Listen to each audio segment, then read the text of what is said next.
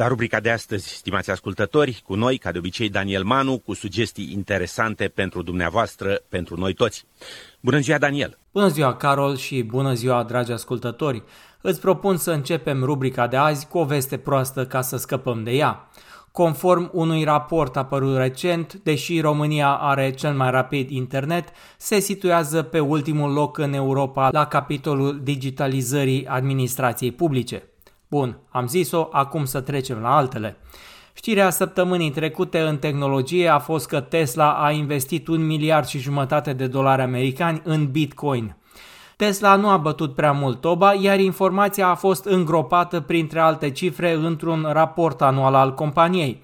Cineva a descoperit-o însă și a făcut-o publică, iar imediat prețul Bitcoin a ajuns la 60.000 de dolari. Și acum, ce să ne facem noi oamenii obișnuiți? Ne apucăm să cumpărăm criptomonede și renunțăm să mai investim în imobiliare ca orice australian cu capul la antipozi? Sigur că nu. Bitcoin e încă mult prea volatilă pentru a oferi siguranța financiară la vârsta pensionării, iar faptul că Tesla a validat-o nu înseamnă decât că firma a ales să-și pună ouăle în cât mai multe coșuri. Mai degrabă, dacă aș avea bani, aș investi în cel mai rar computer Apple construit chiar de Steve Jobs și Steve Wozniak, care tocmai se vinde pe eBay la un preț astronomic.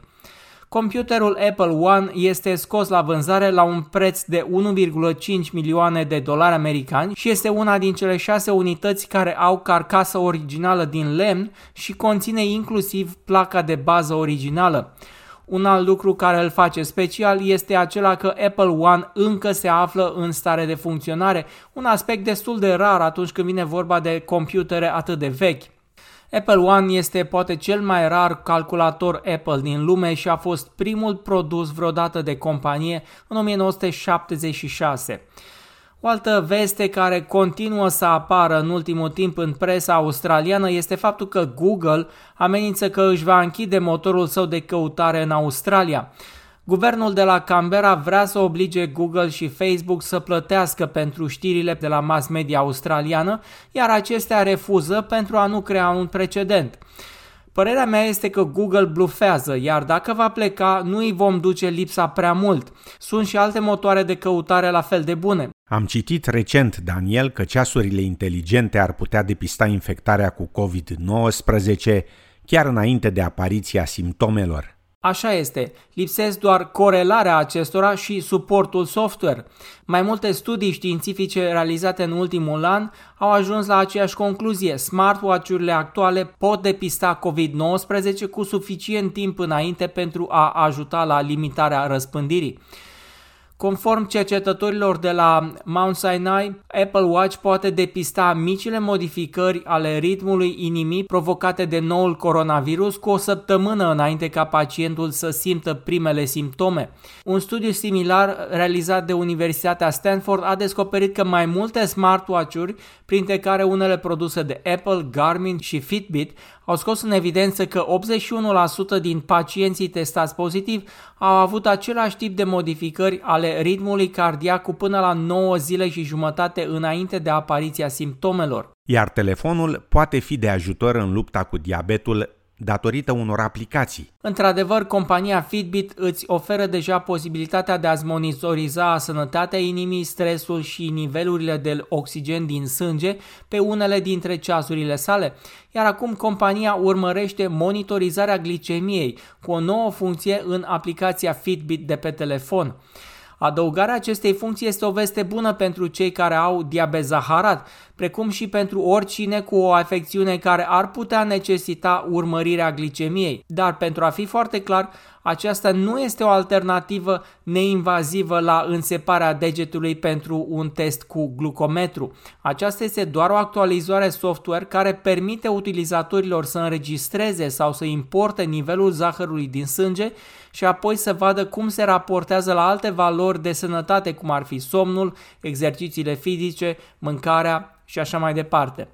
Aplicația va permite de asemenea utilizatorilor să seteze intervale personalizate, astfel încât să poată identifica alți factori care ar putea afecta nivelul zahărului din sânge. De asemenea, poți activa notificări pe ceas pentru a-ți înregistra glicemia. Se pare că monitorizarea glicemiei ar putea fi următorul mare pas înainte în domeniul sănătății și al tehnologiei. Zvonurile spun că atât Apple cât și Samsung lucrează la modalități de monitorizare neinvazivă a zahărului din sânge în următoarele lor ediții ale ceasurilor inteligente. Apropo de Apple, acesta și-ar putea lansa anul viitor primul produs de realitate virtuală sau augmentată. Debutul Apple pe zona de VR se va face cu o cască autonomă ce ar putea fi mult mai avansată decât produsele actuale, dar și mult mai scumpă, în jur de 3000 de dolari.